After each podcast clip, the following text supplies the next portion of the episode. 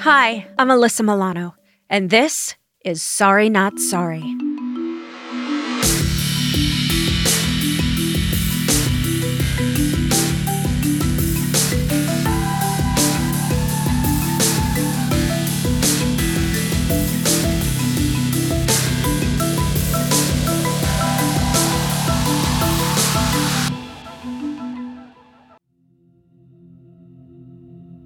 The intersection of youth technology and sexual violence has proven to be a dangerous place. In her new book, When Rape Goes Viral, Anna Gjika explores the origins, effects, and extent of this problem, as well as the social dynamics that enable it.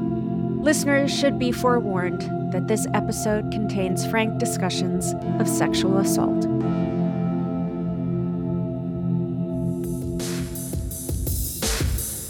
Three boys from Chicago allegedly raped a 12 year old girl and they filmed it on their uh, smartphones and put it up on their Facebook account. Two former Vanderbilt football players accused of sexually assaulting a female student in a dorm room when she was drunk and unconscious. The jury viewing graphic video of the alleged assault Monday. Ureli Cespedes is set to go to trial on November 27.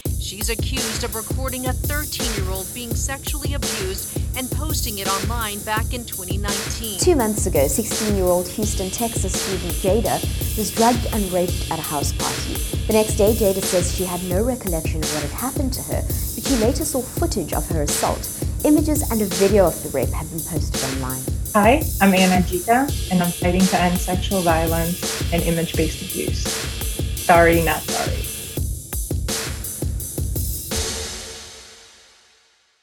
Anna, thank you so much for being with us. Tell us a little bit about who you are and what you do. Thank you so much for having me, Alyssa. I really appreciate it. I'm really excited to be here. I am an assistant professor of sociology at SUNY New Paltz, which is one of the State University of New York uh, campuses. And um, my research primarily focuses on the ways that gendered violence and technology intersect. And I'm particularly interested in this growing phenomenon of capturing and sharing sexual violence through digital platforms and then different ways in which digital platforms are used to perpetuate harm. This is a fascinating topic and one that I think every woman can learn from, benefit from hearing your work in this area, but also can relate to, which is so just horrifying. You start your book when rape goes viral with the stories of three young women. Can you please tell us about those women and their experiences? Yeah, unfortunately, I think these are names that are probably known to a lot of people. So we have Jane Doe, who was a victim of sexual assault in Steubenville, Ohio. The assault happened in 2012, but it became very prominent in the news cycle in 2013. And then there's Daisy Coleman and Audrey Pott. And there's been documentaries about both Audrey and Daisy. Daisy is from Missouri and Audrey Pott is from California. And what the cases have in common is that all of the young women went to parties. They had potentially too much to drink, passed out at some point, and while they were in various states of unconsciousness, they were sexually assaulted by one or more perpetrators, often in the presence of other boys, uh, some multiple witnesses. And then their um, sexual abuse was recorded on people's phones and shared through text messaging and through messaging platforms, but also on social media platforms. None of them really knew about the abuse until waking up after or days later and finding out from others that their abuse had been watched and consumed and commented on. Your book uses the phrase you discuss image based sexual abuse. Can you describe what that means and how it differs from just sexual abuse? Yeah, it's a great question. It does and it doesn't, right? So I use image based sexual abuse. Clare McGlynn provides this definition. So the idea here is to capture the non consensual creation and distribution of private sexual images. It is absolutely a form of sexual abuse. The problem is that we don't consider it really a sexual violation. Instead, for children and for teenagers, we talk about it often in terms of cyberbullying, only very recently, so these cases all happened, like I said, 2012, 2013. And in the book, I also talk about much more recent cases, all the way up to 2020, 2021. But when we're talking about teenagers, this language of non consensual image sharing, the revenge porn language, it hasn't really infiltrated the younger population. That's not, I think we're very uncomfortable talking about it as a form of sexual violence among young people. So we've come a very long way where adult survivors are concerned but where where teenagers are concerned, we're still minimizing it and talking about it as a type of sexting, non-consensual sexting, or like I said earlier, cyberbullying. Yeah, my son, who's in middle school, he has a class called digital literacy. And they cover everything from Google Doc and how to create a some sort of graph or use Word, but they don't cover social media and exactly what you're talking about. Even though I feel like it is very, very common. Actually, let me ask you how common is image based sexual abuse? This is, it's a very hard question to, to answer because we don't track it. There's reports that will say up to 10 to 15% of teenagers participate in some kind of non consensual sexting. So I think that's perhaps at best a good estimate. But if we look at rates of sexual, of image based sexual abuse among adults, I think we're upwards of, I think I want to say about one in three. So it certainly feels like it's everywhere. Yeah, and going back to the digital literacy class that my son is taking, where I appreciate that it's happening, but I do see it a lot like a sex ed class where you're teaching the biology, but you're not really teaching the social and the sexual responsibility or the consent or the respect or any of those things. So it always feels like we are leaving out the most important part to our young people. Absolutely. It's actually disheartening to hear that because the, the thing with books you always get is, oh, this was five years ago, things have changed. And it's like, well, have they really? And so to hear that your son, who is today in middle school, has the same experience as what I found five, six, seven years ago going into high mm-hmm. schools, that's really disheartening because you're right. Digital literacy is about the way we use it, it doesn't relate to digital ethics and ethical citizenship, which I think is what you're talking about. Like, is it okay if I take your photo?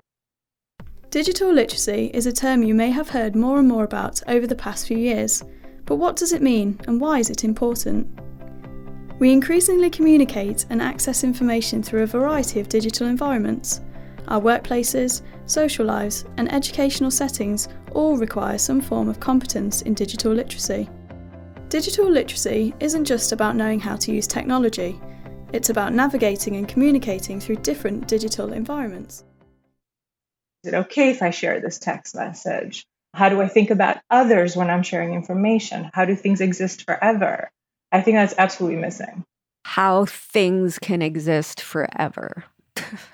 Seriously, the internet is forever. You know, we talk about it in the house only because of my experience with the internet, which is lifting nudes of me from films and spreading it all over social media as a way to do me harm, even though there's copyright infringement and all the things. So we talk about it in my family because I've been directly impacted by it. But obviously, not everyone is having this discussion around the kitchen table.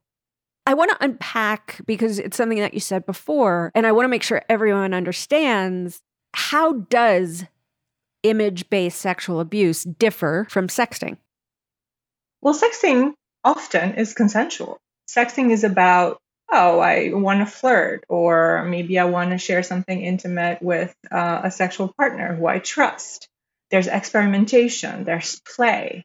What there isn't is somebody without your knowledge or consent recording private or capturing private images of you.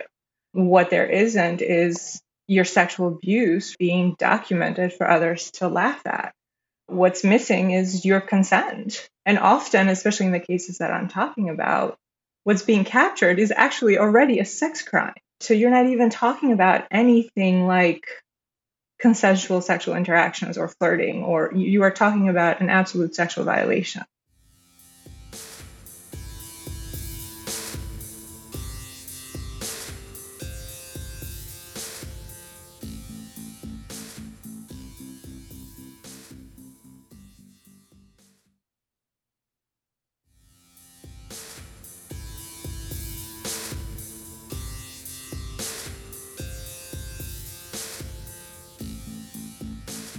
Well, and I also feel like the idea of social media, there's like zero consent for anything popping up on your feed. The brain is not wired to deal with the amount of not only information that we get from social media, but also the quick bursts of it, also the violence of it. I don't want to open up Instagram and even though I'm well aware that there is a war going on, it feels like a violation to consistently be bombarded with images that I cannot process. I do not have it in my capacity. This is why when veterans go to war and come home, they have PTS because of what they've seen. They train for that shit. And we're getting it just like, you know, oh, I'm going to I'm going to look up what's on sale at, you know, wherever. And then we're getting bombarded with these images and it's so triggering. I think you're getting really at the heart of how a lot of survivors feel. So there's a lot of conversation around, oh, you can get the image removed, or you change your email, or block people, right? Do all of the things that you can do to make sure that you stay safe and secure and can control the flow of information. But I think the really deceptive thing about social media and these digital platforms is that they make us feel like we're in control, but in reality, we have absolutely no say over them, right? like they trade on sending us information, capturing information, circulating that information. And so this idea that we can control that is absurd. And I think we all know better now. But I also think for survivors, it feels like there's this perpetual threat, literally perpetual threat of being retriggered because you don't know who has your image. You don't know who has captured it. Even if you've asked for it to be taken down and platforms have complied, you don't actually know if somebody else has screen grabbed it and is circulating it in a different space. And so that potential, that image might pop up that you're going to, like you said, you're going to open up Instagram and you're going to be bombarded with a barrage of messages or images or videos of your own violation or harassing you for being a victim is there constantly. And that is a lot of survivors talk about how absolutely heartbreaking that is and what a rupture it is in their lives and how it is actually more harmful than the actual sexual violation sometimes. When rape goes viral, focuses specifically on young people, and obviously having two young children, this is something that is very important to me. Can you just talk about how teens and preteens interact with digital technology and how it differs from how adults use it? I think 10 years ago, I would have said differs. I'm not quite sure. I think we've really merged now in our usage. But I think for young people, social media is where their lives are lived. They can't not interact with social media platforms. They can't now be on their phones because that's the equivalent of not going to school or not attending a party and hanging out with your friends or not going to the mall. You know what I mean? It's such a central part of their existence and it's where a lot of the in-person interactions are continued digitally when they leave each other. And so it's an important site for where they perform their identity. By the age of 15, 86% of kids have a smartphone, according to Common Sense Media. And the U.S. Surgeon General says 95% of teens, 13 to 17, are using social media. There are a lot of positives, right? Connecting with friends, for example, but there are also some very real risks. It's an important site for where they get social validation, right? It's where they get told by their peers that they're cool, that what they're doing is interesting. I'll walk New York City streets and I'll see people randomly stopping everywhere doing TikTok videos. Like it has really, performance of it has really taken over. So I think this idea when parents and adults and the media are constantly like, oh, we should tell our children to stop using social media, I think this is a lost cause. And I don't think it really helps them navigate social media. So, where gender and where sexuality is concerned, they use it the same way that adults do, which is, like I said, to flirt, to put out images of themselves that they think are socially acceptable, desirable. They use it to communicate to each other that they're funny, that they're cool, that they're relevant. For boys, that they can get girls, right? It's ways to perform heterosexuality. And I talk about specifically heterosexual instances of sexual violence in the book. So that's where I want to focus. But it wouldn't change for queer groups either, right? It's how you perform your gender in a lot of ways.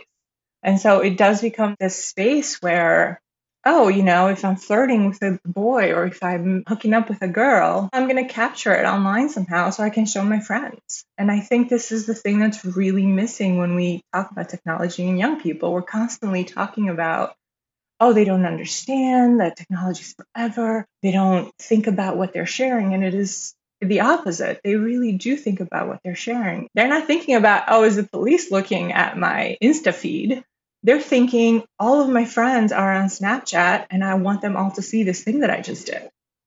And there's also an element of where young people almost have to build up a following on social media to succeed in certain areas of business. I think for my son, for instance, he's a very competitive baseball player. He's 12 and the whole team has Instagram accounts where we all, as parents, post the highlights with hopes that some college scout is going to somehow identify our children as being a right fit for their D1 school.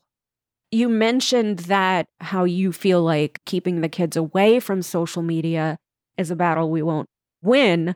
It's already out of the box. How do we, what is the solution then? Do you have any thoughts on how to keep it healthy? I certainly think it's helpful to think about limiting use time, right? I'm not trying to dismiss the role of parents. I think it's the approach, though. I, I, don't think the approach can really be don't do X or A is bad for you and B is okay, especially if as adults we think about our own practices, right? Think about mm-hmm. how many parents sext, but no, their kids can't do it. or, like you said, you take videos of them when they're playing, you're not asking for their consent. You're just taking videos and you're sharing it. So, why would we expect kids to do something different? I think it's important. This digital literacy conversation that we started out with, I think, is a really important one to have. I think technology and how we use technology, what does it mean? How is it built? How it works? I think this needs to be taught in schools as a full curriculum at much younger ages. And then I think while role playing with technology, we're talking about using technology to experiment with identity safely. I think that learning can happen alongside parents also having real conversation with their children around responsible and ethical social media usage. How do you think adolescents even view consent? Do you think that they're emotionally evolved enough to understand consent? I guess, are there differences in how they understand physical versus digital consent?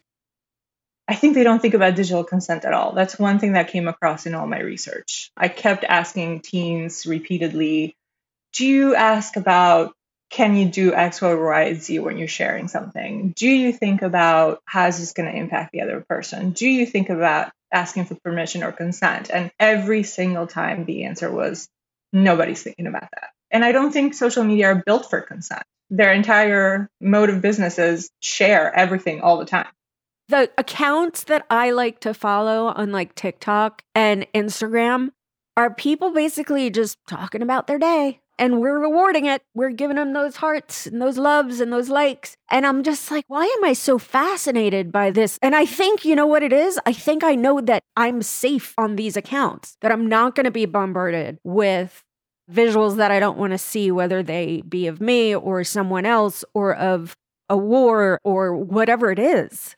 I feel like it's still like highlighting that part of my brain that is getting the dopamine fix on social media, but it's like the safer accounts.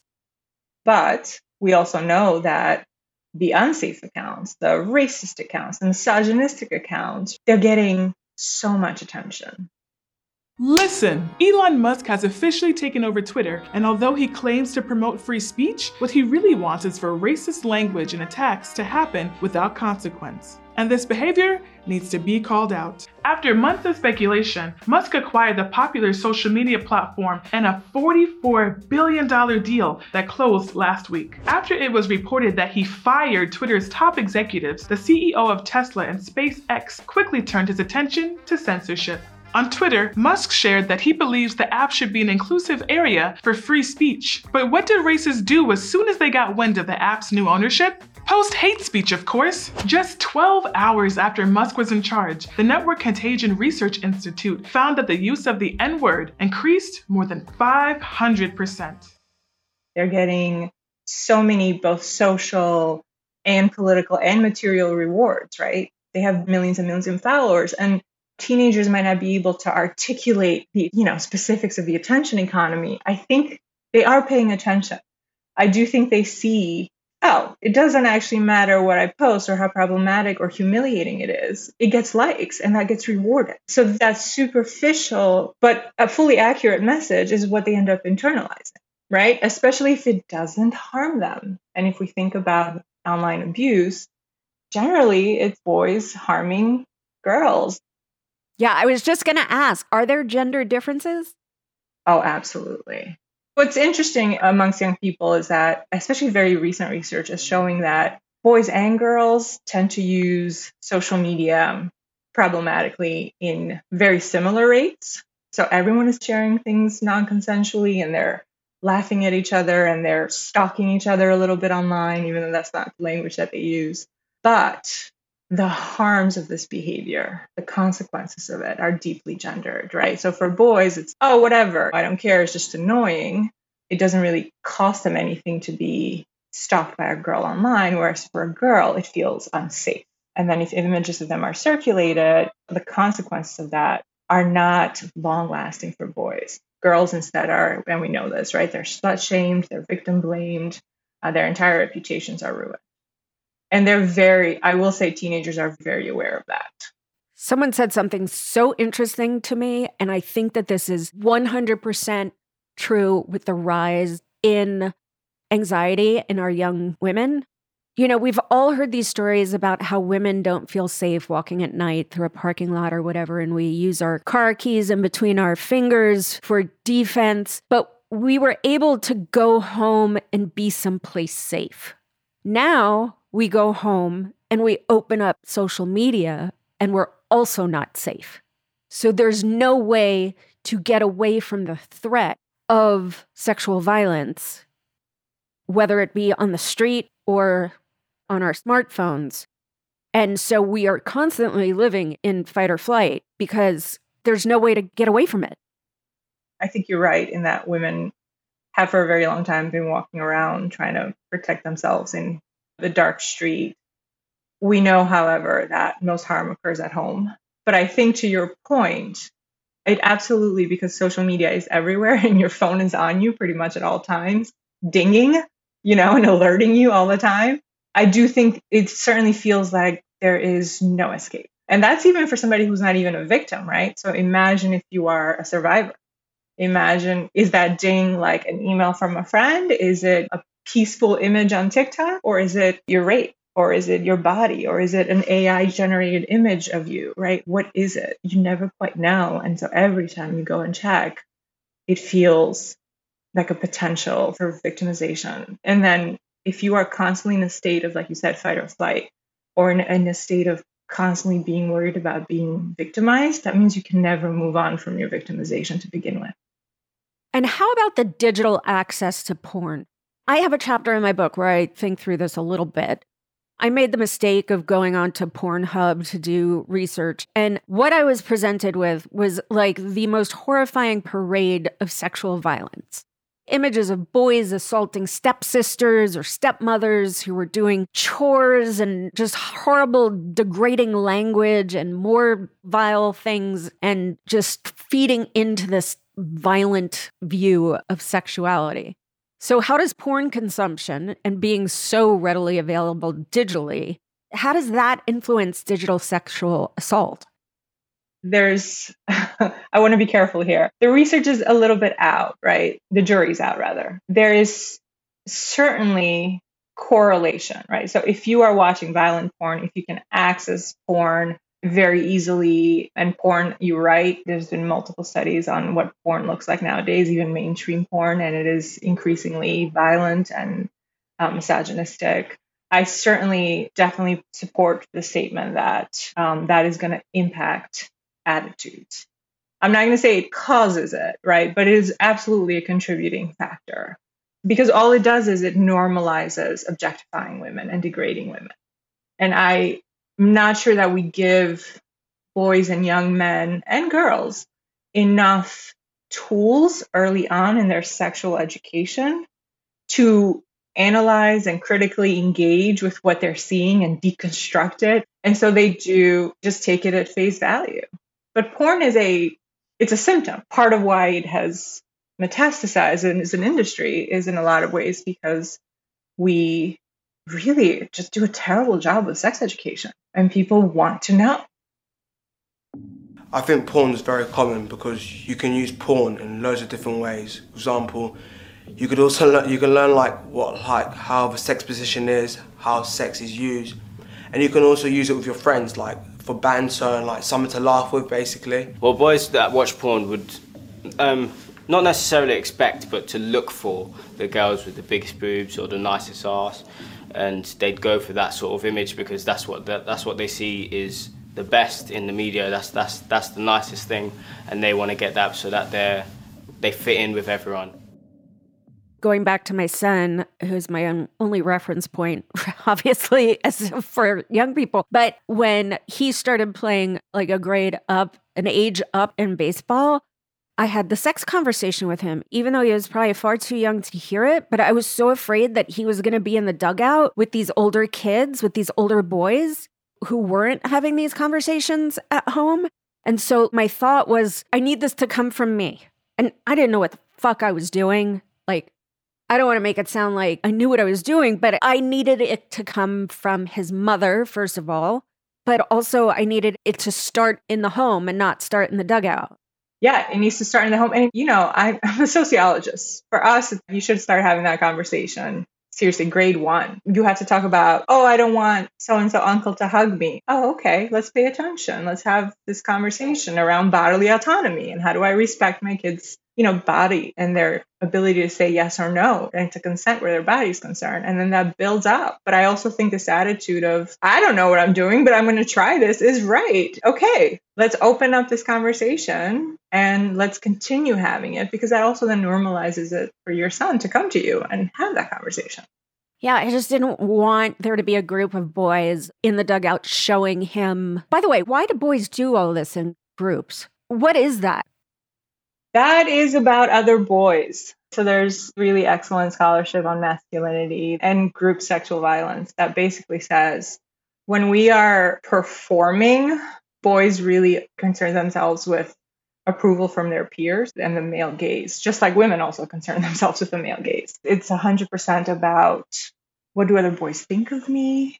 Do they think I'm performing masculinity appropriately? And in simple language, that's am I cool enough? Do I belong? You know, do they want to hang out with me? Am I part of the group? But when you are, especially when you're part of a peer group where those are the norms, where sharing nudes of girlfriends or checking out porn together, which is a very common thing, right? In like college level, like frat houses. Really, what you are doing is bonding with each other around your masculinity. And that reinforces masculinity at the same time. But social media is also a group phenomenon, really, right? It's a social phenomenon. So those dynamics are also reproduced on social media. Do they not realize that they are harming themselves when they post evidence of physical crimes? Do they just not have that sense of consequence? Like, how does that work? This is actually the question that got me to write this entire book. The short answer is that they are not thinking about I think the adults are thinking about sex crime. I think the teenagers in the moment they're thinking about sex, full stop. For them, it, when they're recording it, what they're recording is sexual activity. So what they're showing is, hey, I got some. And that's what they're sharing with their friends. There is no, this is a violation. There's sex scripts and gender norms, and there's a lot of social structures that help them minimize the sexual violence and help them distance themselves from the criminality of what they're doing, of course. But all they are capturing in that moment is evidence of like heteromasculinity. And so what they're sharing feels safe. It upsets my stomach. I'm sitting here right now. I'm, just, I'm like having a somatic experience. Like I'm sitting here, like, where is this in my body right now? And it's in my stomach, a little bit in my neck too. What do you wish everybody knew about adolescence, technology, social media, and sexual abuse? That's a big question. I, a few things. I want them to understand that kids are really paying attention, that technology is not something that they cannot engage with. And so we really need to think as a society, as a culture, how do we create spaces and opportunities to teach kids how to engage with technology ethically, but also how do we model that in our own behaviors? And also, which we haven't talked about yet, how do we hold both the state, right, the law, and tech companies responsible for making sure that happens? How do we design platforms with these kinds of behaviors in mind so that abuse is not possible rather than designing something for profit, abuse happens, and then trying to fix it on the other side of it? That's one piece. I think we still need to do a lot of work around gender norms. I think young people are really conservative and really traditional in their views of gender and sexuality. I was really surprised at how often from young women I heard them talk about boys as aggressive, as sexual predators, and how often I also heard boys talk about how this is just their nature and that women need to cope with it, basically. And what I heard from young women is that they think this is not okay, but there was also a sort of resignation that this is just how things are. So I think we're really letting kids down. And I think that was very difficult for me to process and, and come to terms with. And then I think more broadly, if we're going to talk about what does this mean for the criminal justice system, for investigating sexual violence, for justice? That was my next question. What the legal situation surrounding these assaults? What are we looking at? Yeah, so I think when, especially when Steubenville happened, because it was so publicized, the trial was followed, and there were so many stories about thousands and thousands of pieces of digital evidence that came up during the investigation. Both of the defendants are hereby adjudicated delinquent beyond a reasonable doubt on all three counts as charged. It's a remarkable verdict in the sense that they used a lot of evidence that uh, is pretty modern, a lot of technology that hasn't previously been available to law enforcement to prove somebody's guilt uh, was at the forefront of the prosecution's case here. You know, other tools that prosecutors are, are going to be able to use or you know, other prosecutors have seen the prosecution in this case, some lessons they may want to take from it, is that there's uh, probably something out there when you're dealing with juveniles, whether it's a text message, a Twitter post, a Facebook post, somebody out there is probably saying something about the incident that's going to lead you to find more evidence. I think there was a sense of, oh, wow, digital evidence is so powerful, and now we have this amazing tool to address sexual violence. There's a lot of very useful things about digital evidence, but that does not necessarily bear out when it comes to its investigation and its prosecution and justice more broadly. Walk me through the process. What can a girl expect if she tries to report one of these assaults? Okay, so if there's evidence of the assault, the existence of digital evidence will certainly help some survivors be more willing to go and report it to the police. Not all survivors, of course, are interested in engaging with the police, but let's talk about the ones that want to go to the criminal justice system once they go and report it, the existence of digital evidence means that police officers could be more likely to believe you and to take your case seriously. The problem is that they see the digital trail as evidence of sexual assault. They don't see it as another type of sexual violence. Does that make sense? So it's not, oh, it's sexual assault and digital abuse. It's just it's evidence of sexual assault, full stop. And so they don't concern themselves with taking down the abuse, with providing survivors the services they might need around the digital abuse. And they also don't really think through what does it mean to circulate all of this digital evidence across the criminal legal system? How do survivors feel about that? But in the courtroom, especially, or in the investigation phase, it can also be helpful because it really does provide a lot of information, right? You can see who was there, the times that it happened. You can get real evidence. You know, so in the Steubenville case, the boys who assaulted Jane Doe, they flat out say, like, she was dead. She passed out. I knew she was unconscious. They're admitting their guilt.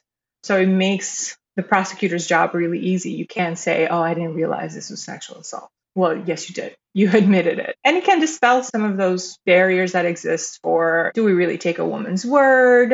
Now we have evidence. And so her word becomes more reliable, more believable. I think this is complicated, right? I think We know that race and class, sexual orientation, amongst other factors, really impact whether or not you're perceived as believable. And so, white women, middle class women, those performing the ideal victim role, they're much more likely to have the digital evidence work in their favor. And then victims who are traditionally not believed the criminal justice system, really depends on the case and how terrible or how detailed the abuse is. So it, it can be very helpful, but it can also just re-perpetuate the same victim blaming and neglect from the criminal justice system that some victims already experience.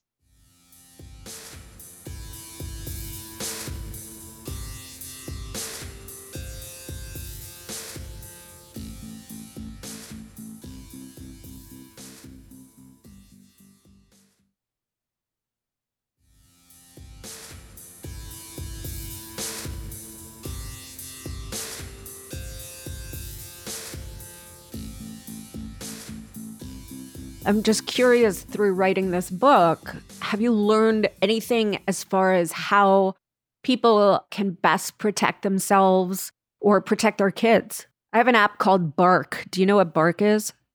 No. You can tell me. Literally every single, and it feels very big brotherish, but every single thing my son looks up, everything he's texted, everything he's emailed will show up, not the text itself. It's basically like it mirrors what he's getting to his device, but it just tells you like this had sexual content or this had a curse word or someone used a, a racial slur. And it's just, do we want to be monitoring every single little thing? No. But do we feel like we have to? Yeah. I think, you know, that's exactly what every parent tells me. Um, and I get that. And I'm not saying, well, I am saying a little bit, don't do that. don't do that. Uh, but I understand why that's being done. And listen, young women are doing the same thing, right? When I was talking to 14 and 15 year olds, they would talk about how, oh, yeah, I share nudes, but I don't put my face in them or you know i watermark now right? Like you can have like digital signatures on all your photos. So it prevents or you know if somebody shares it who it was that shared it. So there's all these like self responsibility keeping yourself safe or for parents keeping my kids safe.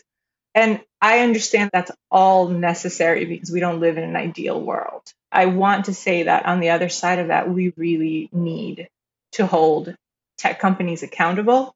Why are you designing platforms that can be abused so easily when there are entire stakeholders and victims' rights organizations that are more than willing to talk to them about safe design.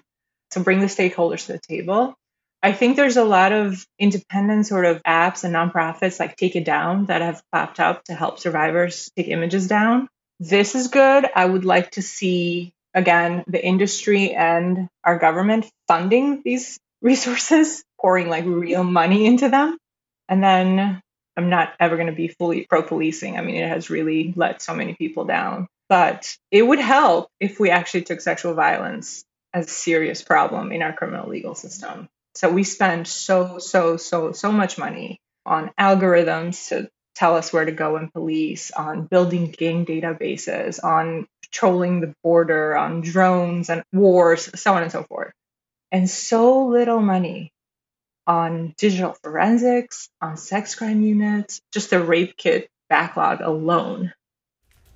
Rape kits sitting on a shelf waiting to be tested. Advocates say it comes down to a lack of resources. It's really a failure of the criminal justice system to treat sexual assault as a violent crime that it is that is the one thing that I will say I heard from law enforcement professionals is that they really don't have the skills. Like they don't have the digital literacy to do this work, and they often uh, don't have resources. So I'm not saying give cops more money, but reallocate the money and take it seriously. We need institutional buy in and also laws. The revenge porn laws that we have in place right now really mostly speak to adults. We don't have anything that really speaks to teenagers it's still just cyberbullying, stalking, harassment. There's nothing specifically on image based abuse. So, yes, I understand the monitoring and the surveillance because, like you said, you have to.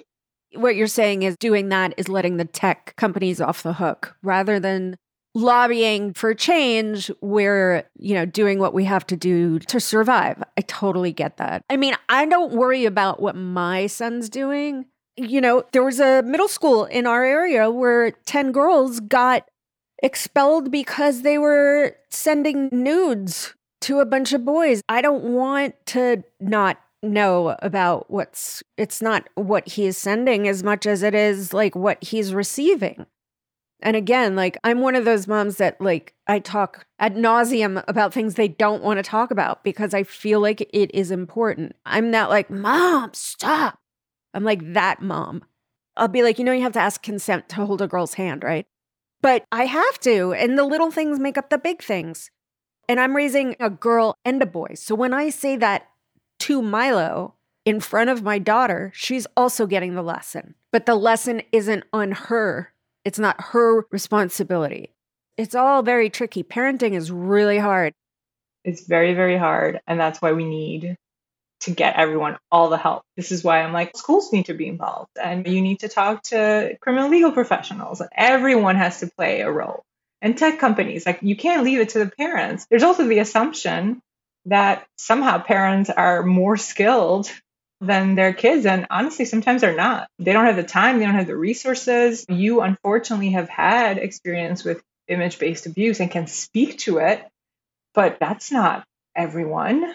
And so, this expectation that they're going to be able to navigate it well just because they're the parent, I think it's unfair. I may be very pessimistic about this, but I don't have faith that the tech companies will do anything, nor will they legislate around it. They're banning books, for fuck's sake, that teach history or any sort of love story that's not conventional gender norms or sexuality norms. So, like, why would they all of a sudden be like, you know what? We want to protect our young people? No. The only way to do that is to teach a factually based curriculum. And I don't have faith we're going to see that in my kids' scholastic careers. So we got to just do everything we can. But you know what? Let's talk about hope. What gives you hope? Young people do give me hope. You know, when I started doing this work, I wasn't going to talk to teenagers. I was just going to talk about them. And sitting in a room multiple times over a course of two years and talking to them did give me hope. It made me realize that they are thinking about these things, that they are understanding what's happening and if they even if they don't always have the vocabulary to articulate it i think when they mobilize i mean look how they've mobilized around the environment how they've mobilized around gun control right i think when they mobilize they can really um, you know i think i was comforted by their general willingness to think about these things i just I want us as adults to do better in the sense that I want us to provide them with all the skills and all the opportunities throughout their lifetimes to do this rather than policing them. I do think we're in this really conservative moment, and the backlash that you're talking about is really real. But for me, the degrees of fascism also tend to speak to the gains that we make, posing a real threat in the five years that I took to research and write this book, the awareness around image based abuse has exploded. And Me Too was part of that, absolutely. But also, people are just the very platforms that perpetuate this harm can also be really, really amazing spaces for organizing around them. And so I think people's capacity to speak truth to power and to mobilize these platforms to their ends, despite of capital, despite of profit, despite of tech bros, well, I think that's where I have to put my faith in. Anna, Gjika, you give me hope. Thank you for all you do and for being a part of the podcast. Thank you so much for having me. A 16 year old in Houston went to a party and had a drink that was spiked with something, at least that's what she's saying, and um, she was sexually assaulted as a result. She didn't know that she had been raped until a video and also images of the assault were leaked and also went throughout the school. She said the following I had no control. I didn't tell anyone to take my clothes off and do what they did to me. Now, uh, she has been mocked by her uh, peers. They've been making fun of her. They've been posting pictures on social media, doing poses as if they're uh, laying in a bed drunk after they've been raped. And so she is feeling terrible about this, not only because she's being mocked by her peers, but because the boys who were involved in this assault have not been charged at all. Sorry Not Sorry is executive produced by Alyssa Milano. That's me. Our producer is Ben Jackson, audio editing and engineering by Maciej Lewandowski, and music by Josh Cook, Alicia Eagle, and Milo Bugliari. Don't forget to rate, review, and spread the word. Sorry, not sorry.